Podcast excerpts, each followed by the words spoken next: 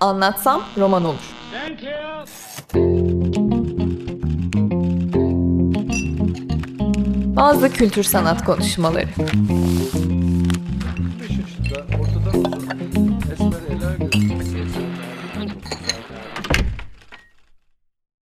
Anlatsam Roman Olur'dan herkese merhaba. Ben Nida Dinçtürk. Bu hafta karşımda Aslı Perker var. Ayrılığın ilk günü romanını konuşmak üzere buluştuk Aslı'yla. İlk buluşmamız Nişantaşı Sunday Cafe'de ve bana yardım etti konuşmak üzereydi Aslı. Bugün seninle tekrar orada buluşabilmeyi çok isterdim.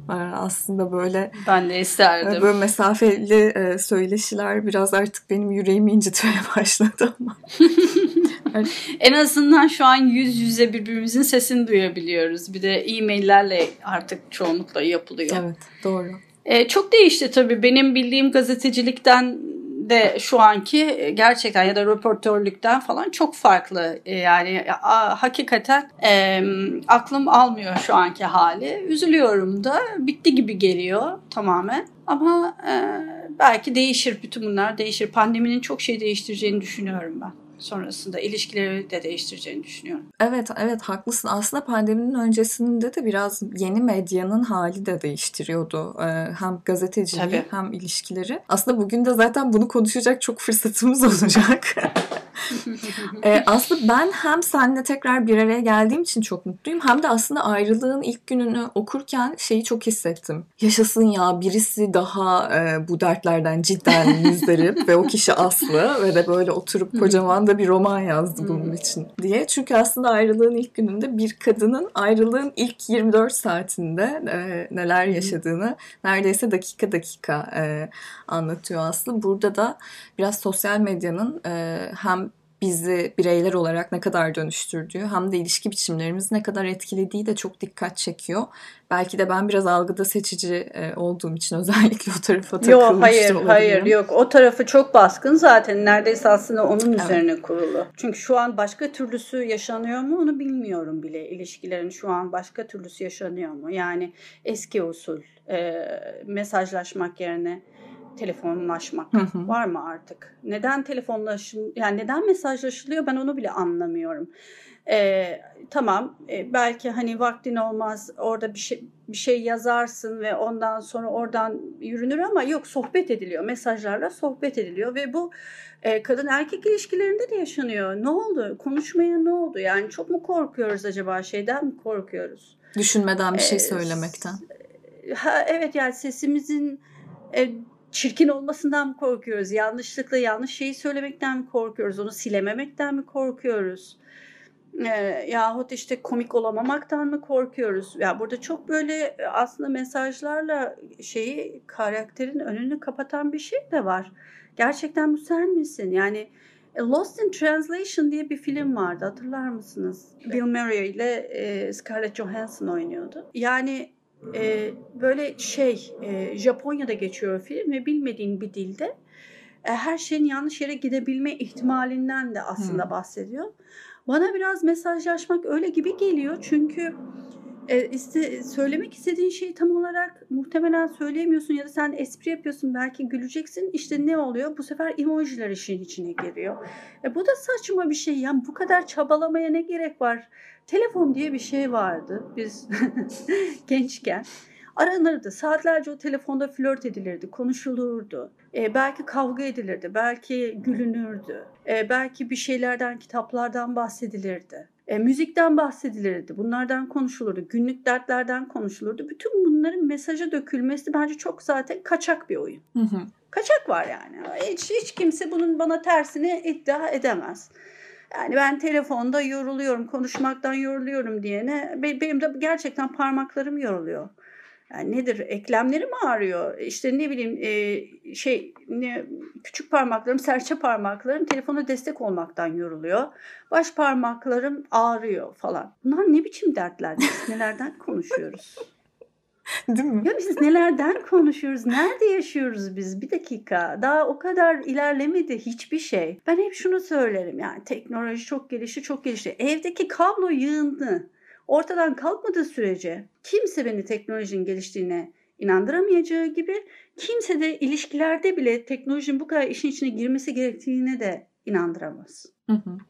Ama bir biçimde sızdı ve hatta aslında şu an birisini aramadan önce de ona mesaj atıp arayabilir miyim diye sorduğumuz noktaya geldik. Bu biraz pandemiyle oldu sanki ama önceden de mi? Ya şöyle biraz tabii böyle bence kıtadan kıtaya atlayan bir virüs gibi bu bir yandan. Bu da bir virüs gibi yani. Ben Amerika'da yaşadım biliyorsun bir 10 yıl. İlk bunun şokunu Amerika'da yaşamıştım. O zaman Türkiye'de böyle bir şey yoktu. Yani bu bahsettiğim çok uzun önce değil. Orada ilk bunun şaşkınlığını yaşamıştım. Birini arayamıyordum.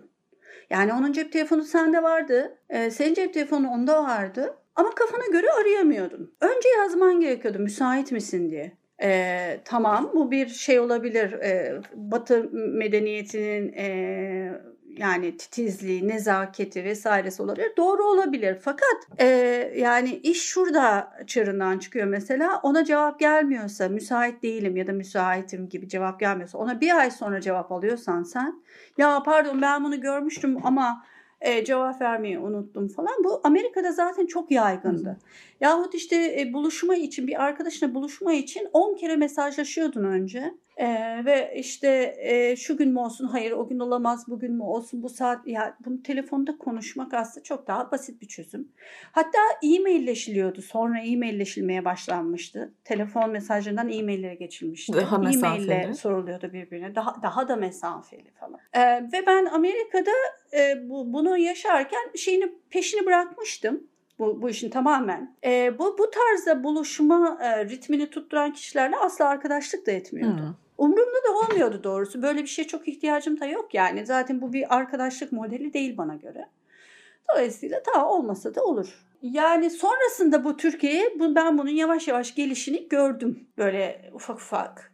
WhatsApp'la oldu. Mesela ama Amerikalılar tuhaf bir şekilde WhatsApp kullanmıyor. Bunu biliyor musun? Yok ben bilmiyorum. Çok onlar da kullanıyordur gibi geliyordu bana. Hayır benim hiçbir Amerikalı arkadaşım WhatsApp'ı bilmiyordu bile. Ben aslında onlara ya bak WhatsApp diye bir şey var ve hani uluslararası olduğumuz için buradan ücretsiz hani internet olduğu sürece falan ikna ederek hala daha geçen gün bir arkadaşım yazmış. Yani ben diyor bu aplikasyonu senin dışında hiç kimseyle kullanmıyorum. Onlar hala kendi telefonlarının mesajlarını tabii kullanıyorlar. iMessage denen çok kişide iPhone var işte neyse onu kullanıyor. Ötekiler neyse onu kullanıyor falan.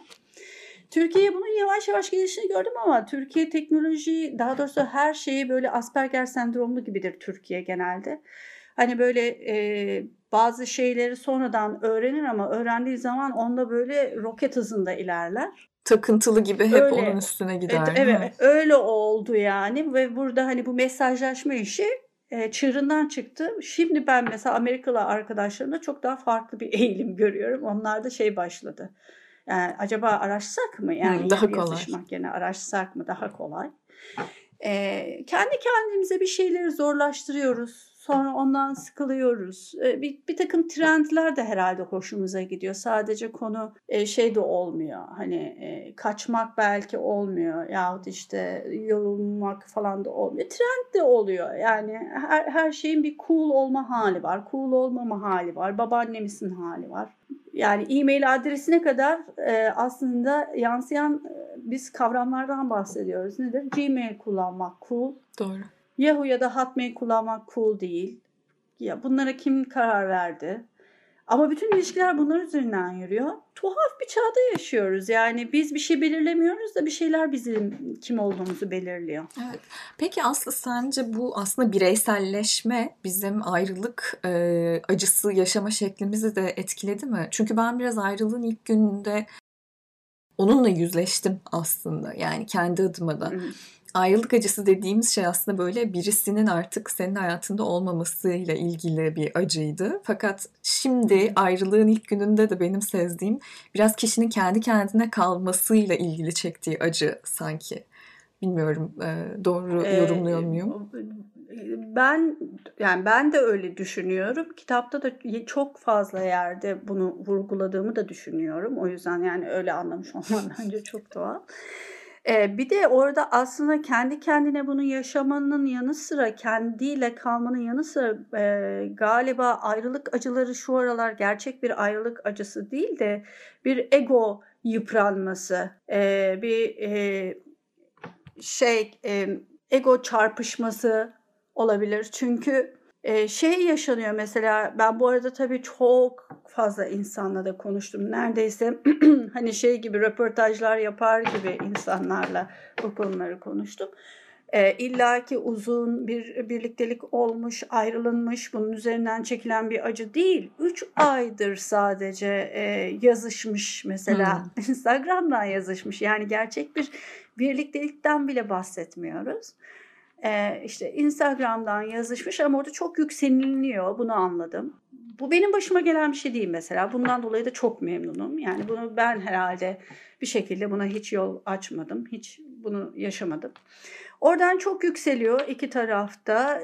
Sohbet, muhabbet, sonra hatta karşılıklı şeyler açılıyor. Bu pandemide çok yaşandı. Ekranlar açılıyor. Bir araya gelinemediği için karşılıklı yemekler bile yapılıyor. O arada muhabbetler ediliyor, şiirler okunuyor falan. Yani böyle bir romantizm yaşanıyor. Ama bu topu topu o kadar kısa bir şey sürüyor ki işte 3 ay sürüyor ve küt diye karşıdaki gidiyor. Şimdi burada yaşanan şey gerçekten bir kayıp mı? Var mıydı o kişi? Yoktu aslında. O kişi zaten var olmamıştı. O kişiyle hiçbir tensel temas da belki kurulmadı. O kişinin gerçek hali nasıl o bile anlaşılmadı. Bir birliktelik yaşanmadı. Fakat yine bir ayrılık acısı çekildiğini görüyorum. Şaşırtıcı. Çünkü orada aslında yaşanan ayrılık acısı değil, bir ego zedelenmesi. Hı hı. Yani beni neden istemedi? Ne oldu? Her şey iyi gidiyordu. Buluşacaktık. Beraber bir şey yapacaktık. Neden artık benim hikayelerime bakmıyor? Bak konularda. Evet. Neden artık benim fotoğraflarımı beğenmiyor? Ama ben bakıyorum, şununkileri beğeniyor.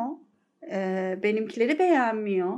Bu aslında bir tamamen neden ben değil sorusu. Kitapta çok çok fazla aslında buna değindim ve kıza da bunu sürekli sorgulattım, bu genç kadına. Yani sen bir dakika gerçekten bu adamı kaybettiğin için mi üzgünsün? Çünkü adamın artılarını eksilerini yan yana koyduğunda eksiler zaten almış başını gidiyor. Yani ucu bucağı görünmüyor. Adamın belki beğendiği bir yanı bile yok. Fakat neden ben değil? Çünkü herhalde hızlı yaşanıyor, çok hızlı yaşanıyor, çok seri halde yaşanıyor.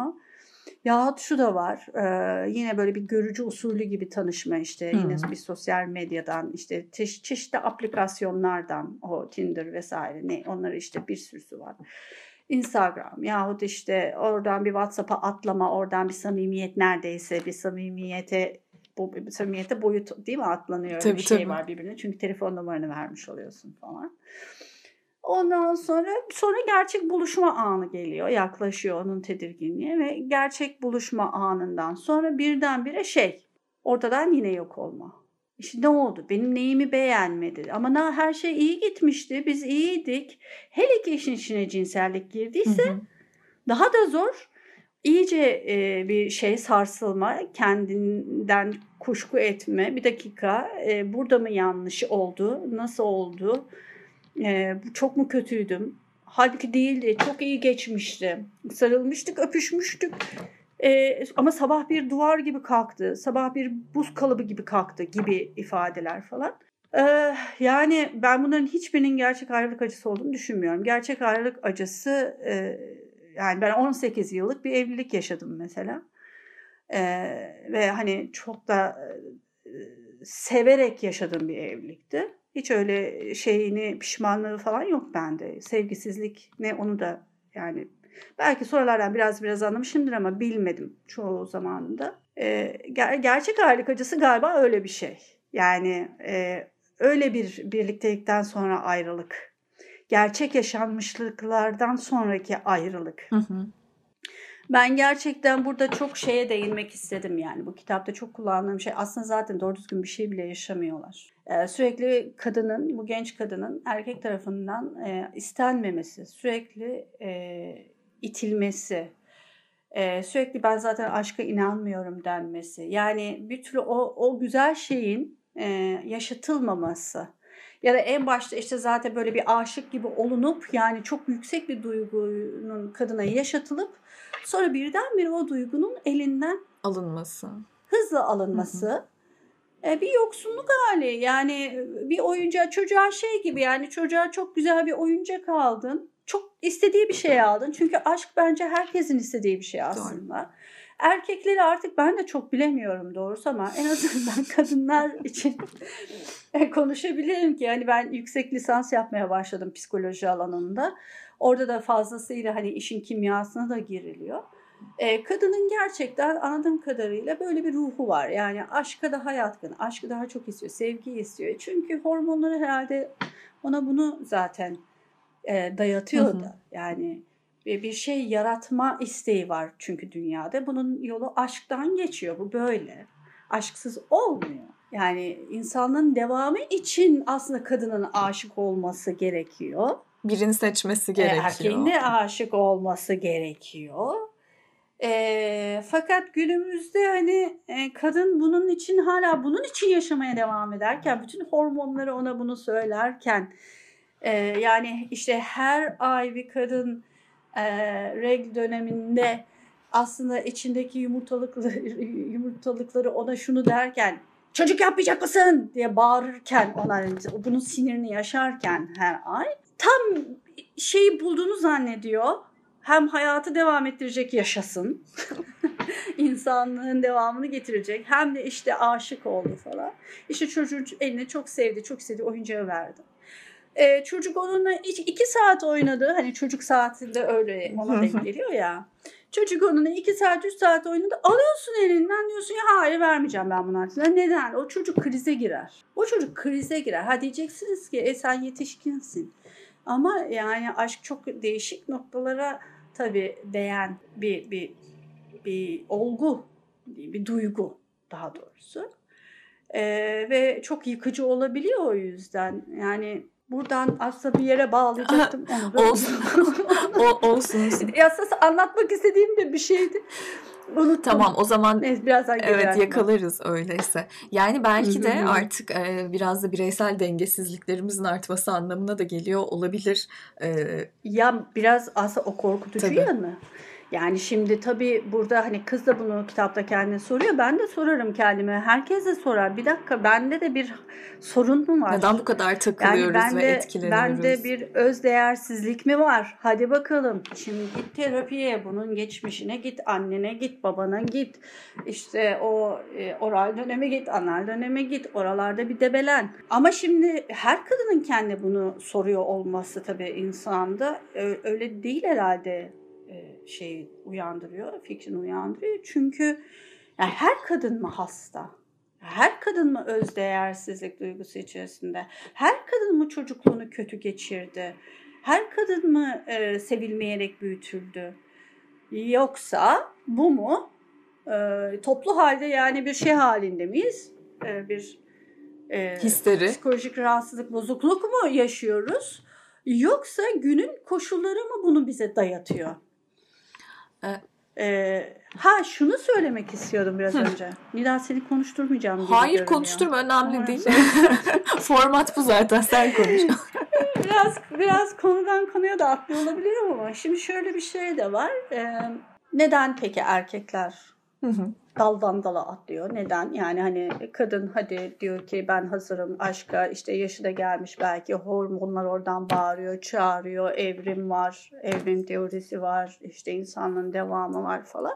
Genlerinde, DNA'sında bu dolaşıyor. Kadın hazır, erkek bir şekilde nedense değil. Yani hani onun da soyunu devam ettirmesi diye bir içgüdüsünün olması gerekirdi. Orada bir şey var. Ne oldu? Törpülendi mi? Bu duyguları mı törpülendi? Ne oldu? Aslında bence buranın bir araştırılması lazım. Buradan benim aklıma bazı teoriler geliyor. Tamamen kendimce düşündüğüm şeyler. Ben Vakit Hazanı yazarken, o böyle 1918-1922 arasında geçen bir romandı. Osmanlı son dönemini yani çok çalışmıştım. Gerek işte kitaplardan, dönemin edebiyatından, gerek dönemin araştırmalarından, dönemin gazetelerinden, kadın dergilerinden, yurt dışında yayımlanan makalelerden, şimdi Kurtuluş Savaşı döneminde olduğu için o böyle şey her gün Türkiye'den aslında bir haber New York Times'a gönderiliyor, Le Monde'a gönderiliyor, yani gazetelere gönderiliyor. O zaman Le Monde var mıydı onu şimdi tam hatırlayamadım ama Fransız gazetelerinde de ben bunu taradım bayağı. İşte Toronto Star var Kanada'da, Hemingway burada, o gönderiyor falan. Şimdi Hemingway'in yazması da farklı olur tabii. Ne bileyim ben o günün ekmek fiyatını falan bile oralardan öğrenmiştim. O zaman değişik bir aslında evde şu an var bulamam, isimlerini vermek isterim. Biri Türk Liri Amerikalı iki araştırmacının da bir tezini de yayınlanmış, kitap halinde de yayınlanmış bir tezini okumuştum. O çok hoşuma gitmişti. Çok güzel içerisinde kaynaklar, bilgiler vardı. Şunu görünce çok şaşırmıştım ki gençler evlenemiyor o dönem. Neden? Hani biz şey zannediyoruz, kadınların evlilik yaşı çok küçük falan zannediyoruz. Yok hayır, kadınlar tam tersi 28 yaşlarına geliyorlar, 29 yaşlarına geliyorlar. Erkekler 33'lerindeler, evlenemiyorlar. Çünkü ekonomik sıkıntı. Para yok. Bir erkek evleneceği zaman bir ev açmak zorunda. Kadının zaten hani öyle bir şimdiki gibi maddi gücü de fazla yok.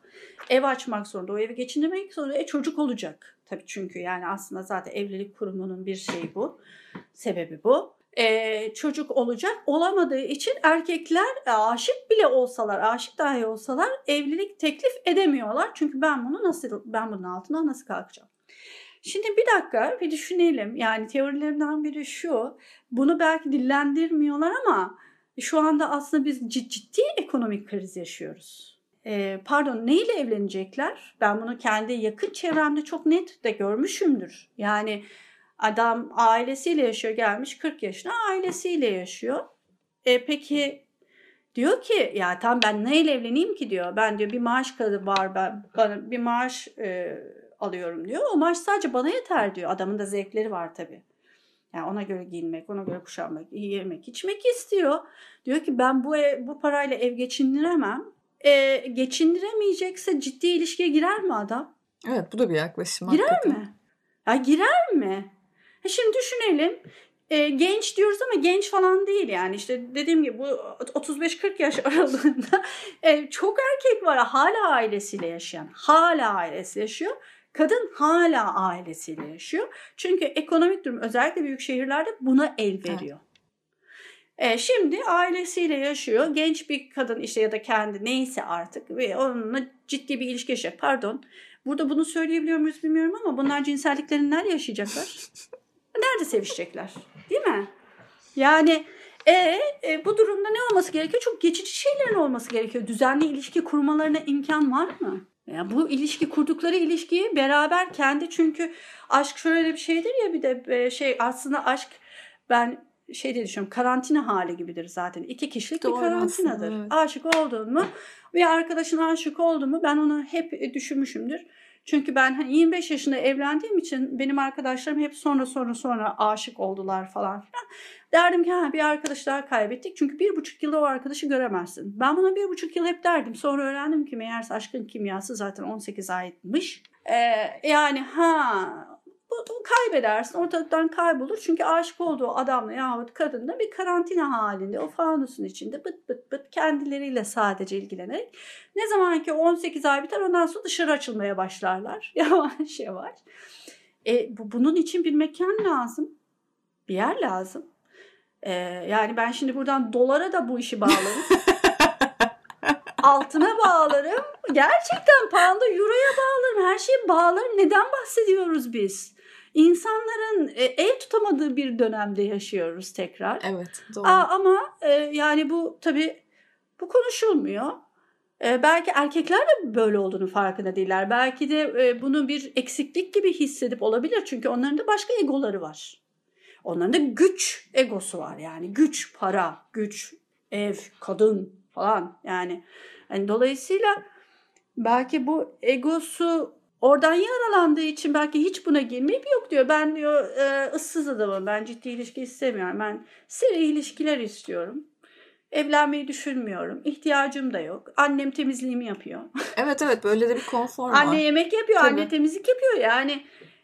Büyük bir konfor var. Ama aslında şu da yok mu? Bir taraftan sosyal medya kullanıyor olmak aslında bu tür ilişkileri kurmayı da daha kolay, daha derin değil, daha yüzeysel ama daha kolaylaştırıcı hale de geldi. Haliyle belki de orada kolay ilişki kurabiliyor olmak herhangi birisine bağlanmayı engelleyen şey de olabilir diye düşünüyorum ben bir taraftan. Ya muhakkak, zaten benim biraz önce söylediğim şeyim, ben kimsenin psikolojik olarak bir erkeğin farkında olduğunu zannetmiyorum. Hı. Bunu muhtemelen zaten saman altı ediyordur. Yani bunu düşünmüyordur bile, bu yaralayıcı bir şey.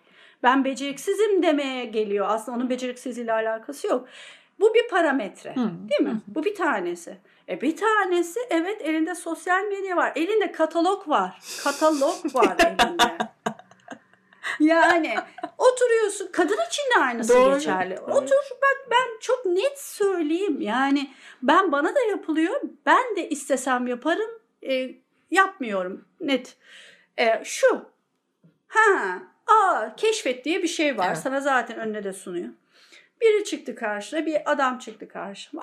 Hoşça bir şey. Zaten sana da gönderiyorlar şimdi, değil mi? Yani hani sana bir sürü birilere istek gönderiyor falan filan. Yani işte dilin tuhaflığı yani. İstek gönderiyor bana. Ben işte bakıyorum önce, değil mi, profile şöyle bir. Yakışıklı. İşi sanki şöyle gibi. Bilmem ne. Okudukları şunlar. Bak, hemen bir kataloğu inceledim ben. Bir önelemeden geçti. Ne dinler, ne yer, ne içer. İşte nerelere gitmiş, oraya koyuyor çünkü. Tabii. Falan filan. İşte bir hikaye paylaşmış, hikayede dinlediği bir müzik var. Bu bana uygun. Tamam.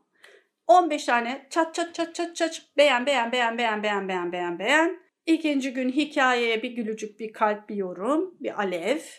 Ondan sonra karşılığında başladı ilişki. Çok kolay gerçekten. Oturduğun yerden hiç çaba sarf etmeden, sokağa çıkmana gerek kalmadı. Üstünde en çirkin pijamalarınla, belki ayıcıklı pijaman var üstünde. Tamam mı? O adamın da göbeği böyle bu kadar olmuş aslında orada oturduğu yerde. Tamam mı? Ayağında belki çorapları var çok çirkin. Oturduğu yerden beğen, sen beğen. Belki dışarı çıkarsınız, belki çıkmazsınız. Çıktığınız zaman o günün için süslenir, giyinir, kuşanırsınız. Sonrasına bakarsınız. Yani bu da parametrelerden biri. Aslına bakacak olursam başkaları da vardır. Başka parametreler de vardır. Şu an benim aklıma gelmeyen. Bunların hepsi birleştiğinde günümüzdeki ilişki modeli ortaya çıkıyor. Yok yani evet, öyle şey yok aslında. Yok. Evet. Peki biz buna nasıl bu kadar hızlı adapte olduk Aslı? Yani böyle teklifsizce, gümbür gümbür ve günün sonunda da bir bağımlılık. Acı da veren bir bağımlılık mesela. Evet. Sence neden yani? Ben kendime soruyorum bu arada. Ben bunun cevabını bulamadım. Ama... Yani can sıkıntısı, işinin olmaması, üretken olmamak. Şimdi ben bakıyorum mesela, ancak ve ancak gerçekten yapacak hiçbir şeyim olmadığında bakıyorum. Bunun dışında zaten vakit yok. Gün içerisinde muhakkak bir çeviri yapıyor oluyorum, bir şey yazıyor oluyorum. Çocuğum var, onunla ilgilen, bununla ilgilen falan. Şimdi bak, yani gene dönüp dolaşıp aynı yere geliyoruz. Konuşturma da, yani, beni. Yani bak, gerçekten şimdi söyletmeyeyim de kadının işi çok. Kadın, yani hani şeyden bahsetmiyorum. Yani ne bileyim ben. Hiç çoluğu çocuğu daha yoktur, gençtir, okuyordur. Tamam, belki hani okulunun dışında zaten vakti vardı. Bundan bahsetmiyorum ama ya hele ki pandemide, yani insanlar evde, aynı zamanda temizliğini yapıyorsun, işte yemeğini yapıyorsun, çocuğun varsa çocuğuna bakıyorsun yahut ya her şey burada olup bitiyor ve o kadar günün sonunda aslında yorgunsun ki. Erkek ne yapıyor? Ya bak, ben bunu evli çiftler için de söylüyorum zaten. Kadın evin içinde koşturup duruyor kadın. Erkek ne yapıyor? Yani buna itiraz edenlere ben gülüyorum. Yani gerçekten, hele ki bizim coğrafyada erkek ben karıma yardımcı oluyorum demesin. Çünkü bunu dememek lazım zaten. Yani yardımcıdan bahsetmiyoruz biz. İş yapmaktan bahsediyoruz. Bana sormadan, benim herhangi bir şey planlamama gerek kalmadan çamaşırları beyaz, renkli ve açık renkli olmak üzere 3'e ayırıp ona göre koyup ısısını ayarlayabiliyor musun? No. Bulaşıkları ben hiç sormadan dizdin, kaldırdın, koydun. O akşam ben ne yiyeceğiz diye düşünmedim. Bir baktım yemek hazır, ne yiyeceğimizi ben son anda öğrendim. Diyelim ki hani. Yok, sen gerçekten adam oturuyorsun. Elinde de telefonun var. Ha evet online çalışıyorum falan, bunları geçelim. Kadınlar zaten onu da yapıyor bir yandan. Evet. Bir yandan da kadın avukat bankada. Banka avukatı. Oradan da bir yandan sürekli iş yapıyor. Ve sen elinde telefonunda saatlerce vaktin var, oynuyorsun. Aslında biraz bu. Yani şeytan işlerini boş ellere gördürürmüş misali. Biraz bence bundan da oldu. Yani insanların okumaya eğer ilgisi olsaydı, öyle bir dünyanın içine girebilseydi. Ne bileyim, belki kulaklıkları takıp sadece oturup müzik dinlemeyi seviyor olsaydı. Yahut hakikaten hobi olarak girseydi, yemek yapsaydı. Sadece erkekten bahsetmiyorum şu anda bu arada, kadından da. Hani böyle ilgi alanları olsaydı, o zaman herhalde bir telefona bu kadar kendini kaptırmayacaktı. İlgi alanı meselesi. Biraz bence bu etkili oldu. Başka ilgi alanlarının olmaması sosyal medyaya bu kadar kafayı takmaya etkili olmuş olabilir diye düşünüyorum. Onun haricinde pandemi sonra vurdu. Yani belki bu kadar olmayacaktı. 1,5 yılı az bir zaman değil. Pandemi vurdu. Pandemide oradan da bir iletişim kurma ihtiyacı, isteği. Bir şeylere bakma, bir şeyleri oradan alma. Yani tamamen dijital değil mi ama... Ben pandemi sonrası aslında umudum var. Bunun değişeceğini düşünüyorum. İnsanların birbirinin yüzüne bakmayı özlediğini düşünüyorum. İnsanların bir masada karşılıklı oturup telefonlarına bakmak yerine. Çünkü o hale gelmiştik ya. Hani böyle barda görüyordun, restoranda görüyordun. İşte oturmuş 4 kişinin elinde telefonu var. Elindekinin kıymetini bilmeyi. Yani arkadaşlık nedir o? Arkadaşlık. Göz göze bakabilmek, sarılabilmek, birinin bütün yüzünü görebilmek, ağzını, burnunu, dudaklarını hepsini bir arada, saçını, başını bir arada görebilmek gibi güzellikleri belki hatırlatacak insana. Dolayısıyla değişeceğini düşünüyorum bu arada, çünkü bana göre hiçbir şey zaten kalıcı değildir. Hani hep devran döner. Siyasette de bu böyledir. Ekonomide de bu böyledir. Türkiye ilk kez böyle bir kriz yaşamıyor. Ben 2001'de New York'a gitmeden önce paramparça bir haldeydi Türkiye. Sonra bir iyileşme süreci. Şimdi böyle oldu. Sonra gene iyileşir. Bu bana kalırsa resmen aslında partilerden falan bağımsız bir şekilde... Böyle aslında böyle bir iniş çıkış var. Her ülkede de az çok böyle. Doğası bu bence. Siyasetin de bu, ekonominin de bu, şeyin de bu, sosyalleşmenin de çeşitleri böyle. Yani bu geçecek diye düşünüyorum. Çünkü sıkılacak insanlar. Her şeyden sıkılıyoruz. İyisiyle kötüsüyle her şeyden sıkılıyoruz. Bu tamam artık böyledir, bitmiştir diye bir şey ben hiçbir zaman olduğunu zaten düşünmüyorum. Peki biraz da şeyi de konuşalım istiyorum. Şimdi aslında ayrılığın ilk gününde o içsel kapışmasını dinlediğimiz genç kadının aslında hem kendine ne kadar acımasız davrandığını da görüyoruz. Hem kendini ne kadar ince ince didiklediğini de görüyoruz. Ve hani aslında o yüzden bence birçok kadın için de yüzleşme olabilecek bir okuma bu. Fakat... Sanki erkekler pek de bu kadar çok kendilerini didiklemiyorlar ayrılık sonrası. Biz kadınlar neden kendimize bunu yapıyoruz diye soracağım. Yani bizim iç dünyamızın farklı olduğunu zaten yıllardır bin bir teori bir biçimde anlatmaya çalışıyor da kendimize acımasız davranmak gibi bir huyumuz var aslında yani. Ve şu olabilir, yani biz şunu öğrenmiş olabiliriz, içselleştirmiş olabiliriz. Bir yanlış varsa bu benim suçum. Yani bir yanlış varsa... Çünkü her şeyi biz yapıyoruz. Bir yanlış varsa kadın yapıyordur. İnsanlara öğretilmiş olabilir yüzyıllardır. 1000 yıllardır. Yani zaten... kadın taşlanır, erkek taşlanmaz zaten yani. Kadın öldürülür, erkek öldürülmez. Bu zaten böyledir. Kadının suçlanmak bence içine işlemiş. Ve bundan işte en kurtulabildiği hali bu olabilir. Artık hani başkaları onu suçlamıyor, kendi diyelim ki sosyo-kültürel, ekonomik... çevresinde belki ailesi, arkadaşlar onu suçlamıyor ama bu sefer o kendi kendini didikliyor. Çünkü ben mi bir şey yanlış yaptım? Ben mi yanlışım? Ben mi bozuğum? Ben mi yamuğum? Bu Elena Ferrante'nin Napoli dörtlemesinin 2. kitabında çok güzel bir şey var. diyor ki bu Lila karakteri işte çok değişik bir karakter, çoğu kişi okudu diye böyle rahatça anlatacağım. Hı. Değişik bir karakter, çok zeki, çok sıra dışı, aslında yani olması gerektiği gibi bir insan, fakat sıra dışı görülüyor olması gerektiği gibi olduğu için, kadın olduğu için. Evlendiğinde abisi şeye diyor ki, kocasına diyor ki Lila'nın, sana diyor acıyorum çünkü diyor o diyor doğuştan yamuk. Hmm. Kocası da diyor ki yamuk şey düzeltilir. Yani dolayısıyla zaten hani biz de bunu bir şekilde içselleştirmişiz bence. Ve o kendini didiklemek ondan. Erkek zaten bir yanlış yapmış olacağını düşünmüyor. Yani ben zaten ne yapmış olabilirim ki diyor. Yani şey gibi bu. Ya arpasını verdim, suyunu verdim. Ne istiyor bu? Hani daha ne istiyorsun? Öyle derler zaten.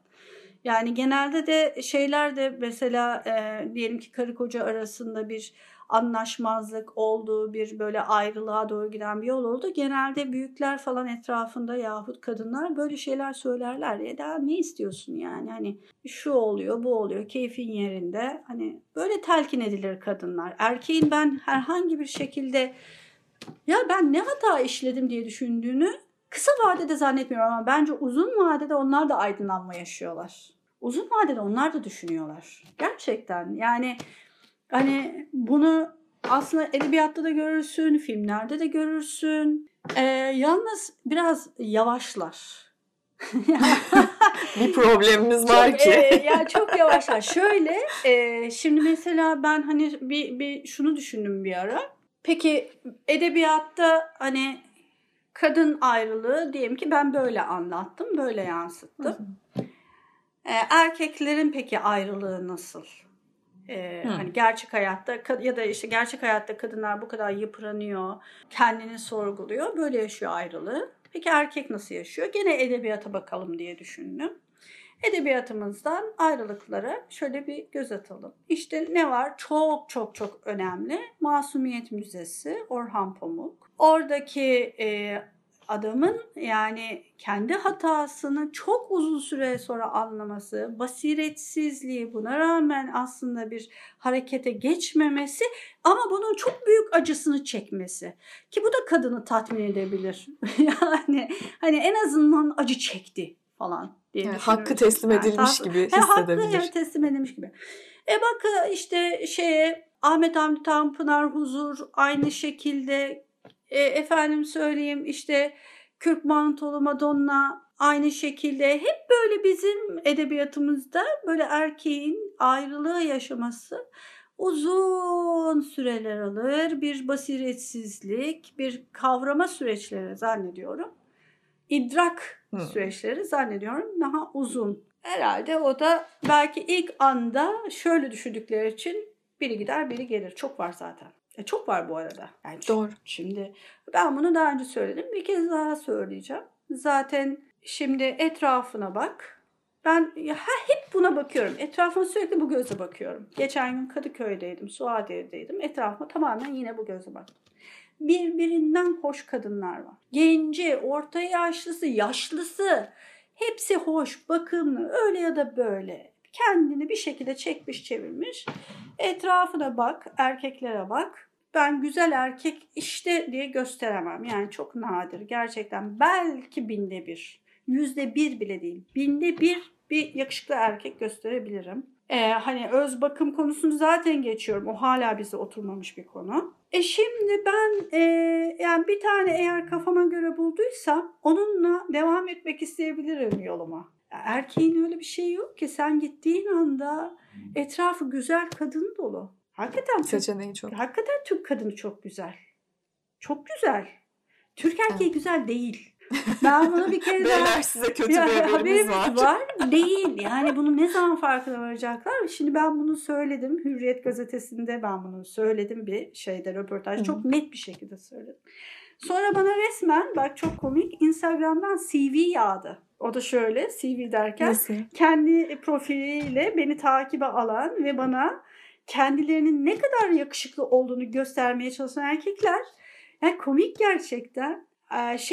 Bak şöyle falan demiyorum, işi derinleştirmeyeceğim. Ya yakışıklı olabilirsiniz ama işte entelektüel misiniz? Bunlara bak, bunlara girmiyorum. Net olarak şunu söylemek istiyorum. Yakışıklı değilsiniz. Çirkinsiniz. Aslı Perker'in isyanı. İsyanı.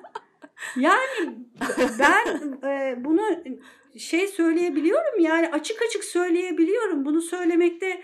Ya çok alındılar, çok kızdılar. Gerçekten çok kızdılar bunu söylemiş. Ama genel olarak öyle bir şeyleri var aslında ya. Bu az önce senin bahsettiğin ev işleri meselesinde de aynı şey söz konusu. Yani sen de diyorsun ya, aslında arkada bir organizasyon var kadının yaptığı.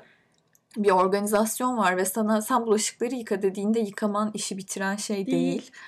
Ama işte onlar bulaşıkları yıkadıkları için zaten her şeyi yapıyorum. Daha ne istiyorsun? Tabii. İşte siz de bu şeye tutulduğunuz, kadın haklarına erkeklere harcıyorsunuz diye. Ben çok üzülüyorum onlara. Evet. İş yükü var orada. Benim beynim zaten dolu. Evet. Yani ben bir de neden pazar alışveriş listesini aklımda tutmak zorundayım tek başıma? Görev dağılımından bahsediliyorsa burada bir görev dağılımı yok.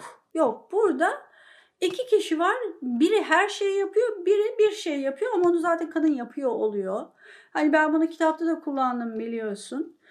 İşte kadın avlanır, erkek avcıdır. İşte onun arkasına çok sığınıyorlar. Biz avcıyız. Biz işte yani bizim genlerimizde bu var. DNA'mızda var, bu var. Erkek avlanır, kendine eş arar. Yok. Erkeğin avcılığı şu manada. Erkek şöyle avcı, gidiyor bizonu avlıyor erkek. Yani mesela eve yemek getiriyor. O avcılıktan biz bahsediyoruz. Kadın avlamaktan bahsetmiyoruz avcılık derken. Şimdi sen bizonu avlamıyorsun zaten, kasaptan gidiyorsun, hazır eti alıyorsun ama muhtemelen onu da sen almıyorsun. Onu da kadın alıyor ve ayrıca onu alacak parayı kadın da kazanıyor. Senin avcılığın bitti. Yani sen aslında boşa çıktın. Bunu bir kabul et. Bunun üzerinden neler yapabilirsin? Bir bunu konuşalım karşılıklı geçip. Sen neler yapabilirsin? İşte o yapabilir. Bulaşıkları yıkayabilir ya da işte mesela dişlerini fırçalayarak ve ütülü yönetleyerek bakımlı olabilir. O biraz o yüzden söyledim. Bu diş fırçalamak demek ki her kadında bir yara. Çünkü kimle konuşsam bu muhakkak ki bir madde olarak önüme çıkıyor. Yani dişlerini fırçalatmak diye, erkeğe dişini fırçalatmak diye bir bizim bayağı çabamız var. Dişlerini fırçaladın mı? Canım, dişlerini fırçalar mısın? Dişlerini fırçaladın mı? Yani çünkü o hala 3 yaşında bir çocuk. Ben hala ona dişlerini fırçalamasını hatırlatıyorum. Yani bu sadece bir tanesi tabii. Sorunumuz çok. Evet ya. Biz burada kaybolmadan birazdan konuşalım. Sorunumuz çok. Ben hani hakaretengiz de olabiliyorum. Olabiliyorum çünkü onların derdi yani sen söyle bu da onlara dert olsun boşver. Evet hani kendine çeki düzen ver yahut gerçi çeki düzenle de oluyor mu bilmiyorum, belki bu da coğrafik bir şey yani yapacak bir şey yok, genetik olarak güzel değil yani. Konuşarak halledebileceğimiz bir şey de yok ama ben kitapta bunlardan bahsetmeyi sevdim. Biraz böyle bir gibi oldu yani, içimi dökmüşüm gibi oldum. İnsanlar da aslında öyle okusunlar istiyorum. Yani bir herkes bir içini dökmüş gibi olsun ve desin ki evet böyle, bu böyle ve ben de bunu yaşadım, başkaları da bunu yaşıyor ve başkaları da bunu düşünüyor. Bir iç dökmesi aslında. Evet, yalnız değiliz. Bir de konuşalım istiyorum Aslı. İlişkide de ayrılıkta da asil olmak şart mı ya? Yani ben kitapta da bununla bir kere daha yüzleştim. Yani böyle içinde fırtınalar kopuyor kadının ama o iç ses aslında biraz da toplumun şekillendirdiği ses. Sürekli böyle onu baskılıyor. Hani hayır o mesajı atmayacaksın, hayır aramayacaksın, hayır işte bakmayacaksın. Yani belki de o acıyı çekmeye ihtiyacı var ve hani sosyal medyada devreye girince böyle resmen o öfkemiz belki de yumru oluyor ve kalıyor göğsümüzde gibi düşünüyorum. Ya, kitapta da onu sezdim. Evet o var ve o da yine bence modern dünyadan konuşuyoruz ya, günümüzün aşklarından yani şeyin, teknolojinin, sosyal medyanın işin içine girmiş olduğu aşktan konuşuyoruz biz. Kimse başka aşklar da var demesin, yok. Öyle bir aşk modeli kalmadı, yok. Bundan bahsediyoruz. Ve burada yine aslında bize bu dayatılıyor. Yine kadına dayatılıyor. Kezban mısın sen? Evet, yeni kavramlarımızdan biri. Kezban mısın sen? Artık işte dünyada ilişkiler böyle yaşanıyor. Nedir yani? O beraber denenir, olmaz, ayrılır ama sonra tabii ki arkadaş kalınır. Hayır, neden ben arkadaş kalıyorum? Benim çok arkadaşım var. Var zaten. İşte kız da bunu söylüyor ya, beni seven, benim sevdiğim çok arkadaşım var. Benim bir arkadaş daha ihtiyacım yoktu. Ama bunu kabul etmediğin anda medeniyetsizsin, kezbansın. İşte kızgınlığından bahsetmemelisin. Çünkü böyle bir kızgınlığın zaten olmamalı bile. Kadın olmalısın, her haline çok kadın olmalısın, güzel olmalısın, tıkır tıkır olmalısın, işte ne bileyim topukluğunu da giymelisin. Ama aynı zamanda paranı da kazanmalısın, medeni de olmalısın, ayrıldığın zaman incinmemelisin, her ay tik tak tik tak tik tak içinde çalışan bir saat olmasına rağmen çocuk istememelisin. Çünkü o da bir kezbanlık. Nesin sen yani, hemen evlenelim çocuk mu yapalım? Ben bunu çok duydum, bu işte şey demelerimden sonra, Türk kadını Türk erkeğine çok fazla demelerimden sonra bana çok böyle hakaretler de geldi erkeklerden. Sanki Türk kadını matah mı, o da hemen evlenip çocuk yapmak istiyor. Pardon, ne isteyecek? Yani ne isteyecek? Ne isteyecek? Hadi çocuğu geçiyorum, bak ben de evlendim 25 yaşında, 14 yıl çocuk yapmadım çünkü ben çocuk yapmak istemedim. Çünkü çocuk sahibi olmak istemedim. Ben istemedim. Eşim istedi, ben istemedim. Hı-hı. Sonra oldu. O ayrı mesele. Ama ben ne isteyeceğim? Benim hayalim şu mu? İşte okullarımı da okuyayım, çalışmaya da başlayayım. Sonra işte insanlarla görüşeyim. Görüşeyim zaten. Gençken zaten görüşeyim. Tabii ki bir sürü insanla görüşeyim. Aralarından bir tanesini beğeneyim, aşık olayım. Benim çünkü böyle güzel duygularım var, insani yanlarım var. Ben insanım. Ya. İnsani yanlarım var. Aşık olayım ama sonra ben o aşık olduğum adama şöyle diyeyim. Ya sen git kimle istiyorsan takıl hayatım. Yani sen başka kadınları da beğenebilirsin. Onlarla da tabii ki bu güzel duyguları yaşayabilirsin. Ben buradayım, seni bekliyorum. Ya tamam, yani sen bu kadar yaşamak istiyorsun. Bu hayali kim kurmuş bu hayatta? Yani bunun kezbanlıkla, bunun Türk olmakla bunun hiçbir alakası yok. Yani şuna çok şaşırıyorum. Gerçekten şunu diyen erkek, hani bir Türk kızları böyle, Avrupalı kadın hiç böyle değil. Pardon, Avrupalı kadın böyle değil mi? Avrupalı kadın 3 çocuk doğuruyor yahu. Evet. Amerikalı kadın böyle değil mi? Sen Amerikalı bir şeyde, evlilikte ne gibi etik kurallar var, bundan haberdar mısın? Gerçekten hiçbir, ne gitmiş, ne görmüş, ne yaşamış, ne bir Avrupalıyla flört etmiş. Avrupalıyla belki yaz tatilinde 2 hafta flört etmiş. Evet. Bu kadar. Yani kimse böyle bir hayal kurmaz. Gelinlik denen o beyaz şeyi Türkler mi buldu? Kim buldu o elbiseyi, kim buldu? İngiltere kraliçesi buldu onu, değil mi? Biz o hayali, biz kendi kendimize Türk kadını kurmadı. O zaten evrensel. O zaten bütün dünyada bütün kadınların kurduğu bir hayal. Siz diyorsunuz ki kadın olma. Kadın olma diyorsun. İçgüdülerini tamamen bastır. Kadın olma. Ama ben içgüdülerimi bastıramayacağım. Çünkü benim içgüdülerim daha önemli. O da ne?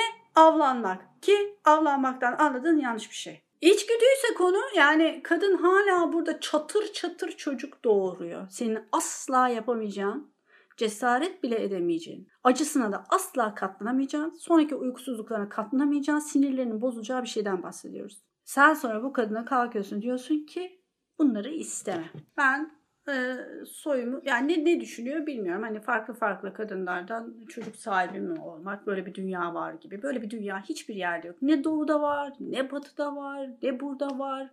Yok galiba.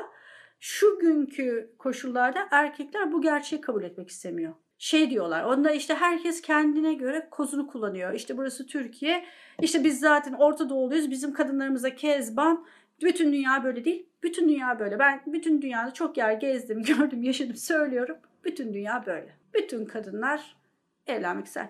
Çok tatlı bir arkadaşım var, genç bir kadın. İşte bir sürü ilişkisi oldu, görüştü. Kendisi de zaten harikulade, yani çalıştığı bütün erkeklerden işin doğrusu daha zengin. Bunu söyleyebilirim. Kendi parası var. Çok çok iyi bir işi var. Çok güzel, çok hoş, çok kültürlü, görgülü bir kadından bahsediyoruz. Bu kadın arkadaşım geçenlerde bana dedi ki, ben dedi bir daha dedi yeni biriyle tanıştığımda diyeceğim ki dedi, niyetim ciddi. Yani ilk söyleyeceğim şey, ilk buluşmada bunu söyleyeceğim dedim. Merhaba, ben işte bilmem kim, niyetim ciddi. Bu gelmeyin. Bu bir filtre. Çok çok güzel söyledin Nida. Bu bir filtre. Gelmeyin bana. Yani eğer niyetiniz ciddi değilse, niyetiniz işte hala benimle de flört etmek ve 3-5 takılıp gitmekse gelmeyin. İstemiyorum. Niyetim ciddi. Buna ne diyecekler? Bu da mı kezbanlık? Ya siz... Ya sosyal deney gerçekten. Sonuçlarından bizi haberdar eder misin Aslı? Ben merak ettim. Hani siz mi dayatacaksınız bize ne gibi ilişkiler isteyip istemeyeceğimizi, ben ne kadar modern olacağım olmayacağım, siz mi dayatacaksınız bana? Benim eğitimim belirlemeyecek bunu, öyle mi?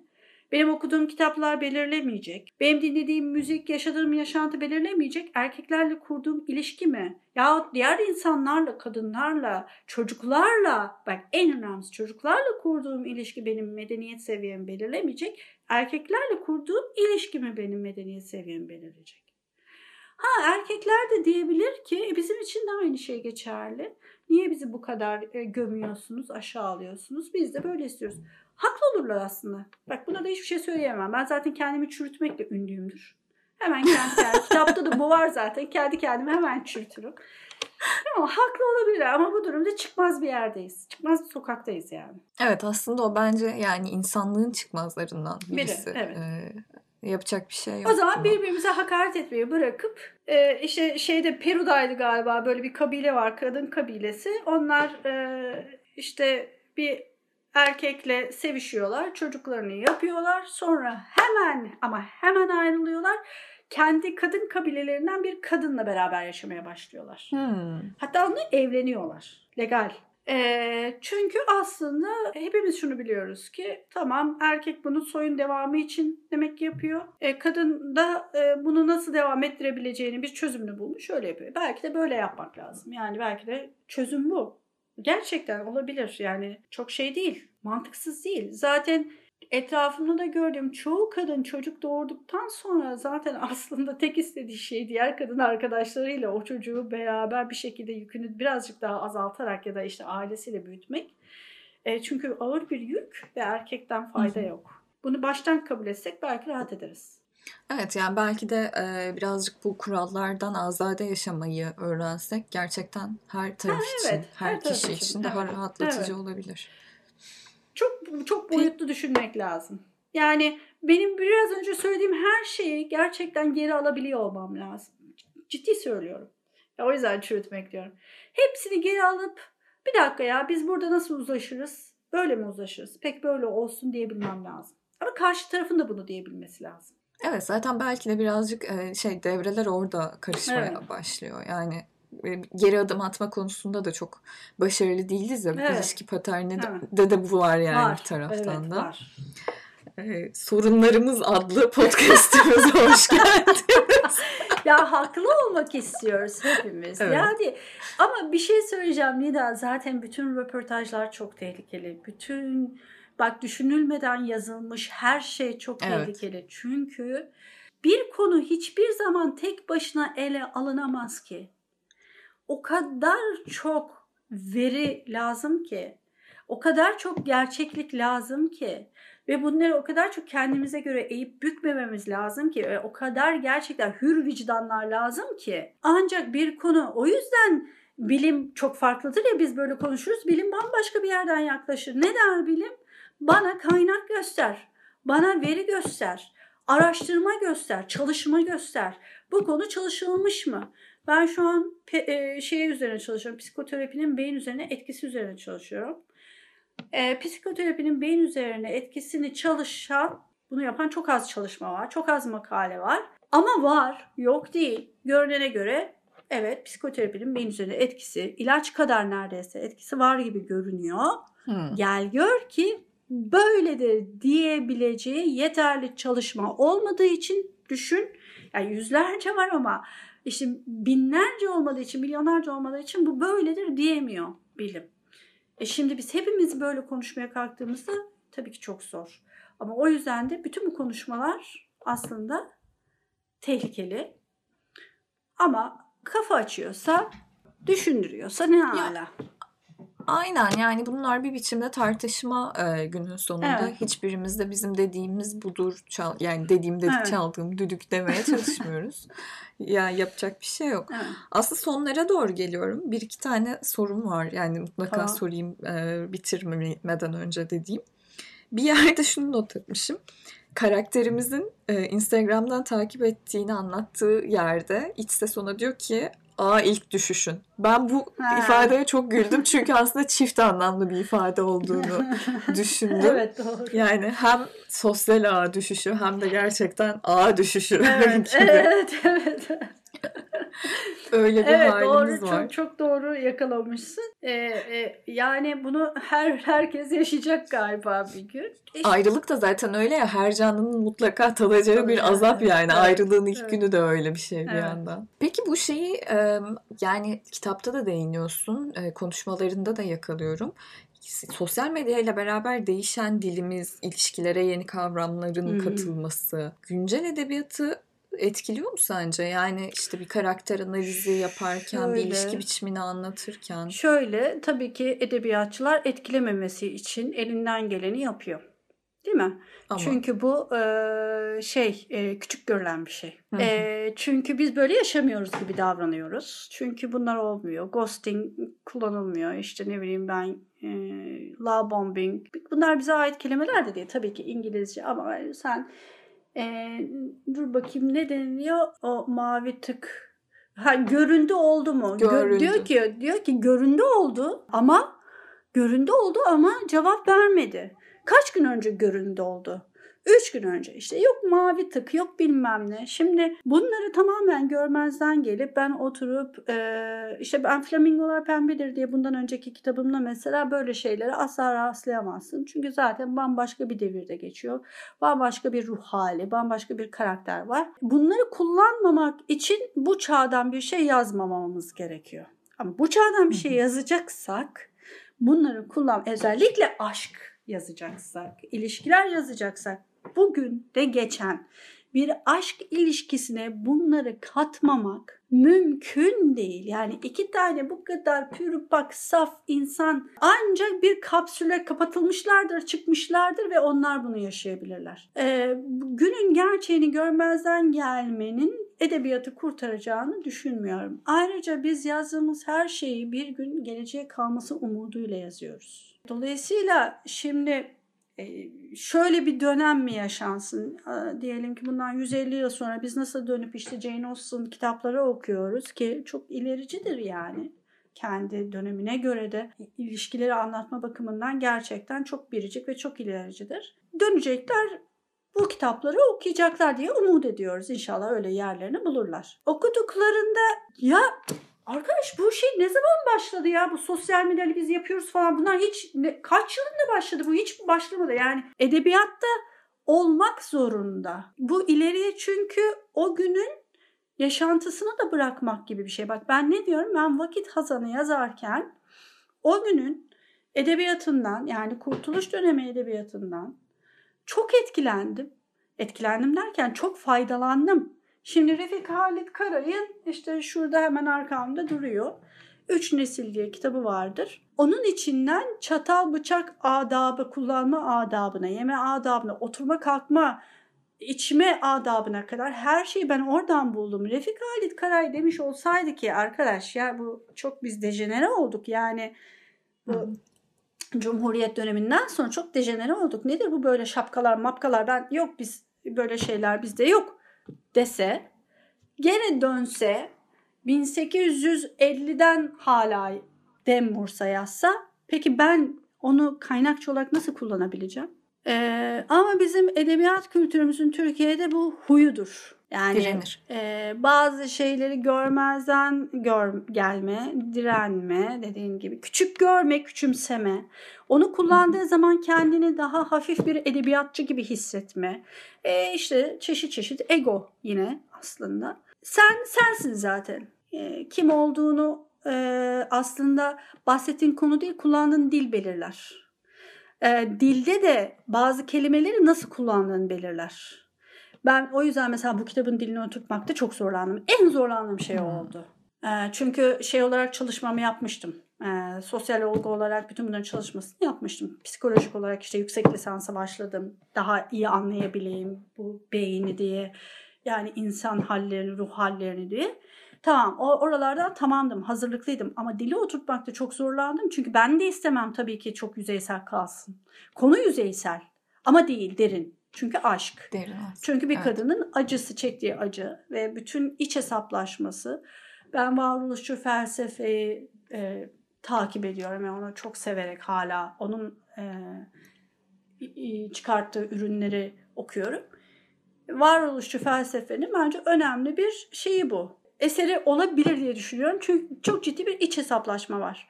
Ki benim zaten bütün kitaplarım öyledir. Bana yardım et de öyleydi. Başkalarının kokusu, sufle, hepsi aynı şekilde böyleydi.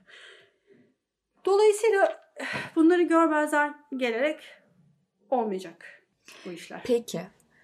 Aslı çok teşekkür ederim. Rica ederim. Böyle bir şey, ayrılığın ilk gününden yola çıkarak erkekleri kaynar kazanlara atıp böyle karıştırdığımız ama sonra çıkıp buzlu sulara bastığımız. Ama bir şey söyleyeceğim. Astığımız. Biz böyle çok yıllardır bilmiyorum farkında mısınız da Türk erkeği Türk kadınına bu tür yakıştırmaları zaten yapıyor. Evet, yani evet, kalçasıyla dalga geçer, kaşıyla dalga geçer lütfen. İşte kezbanıyla dalga geçer. Aynı yani onu tamam da yani dinleyenler de bunu bilsin. Gerçekten yani erkeklerin çok uzun yıllardır Türk kadınına yakıştırdığı çok türlü şey var.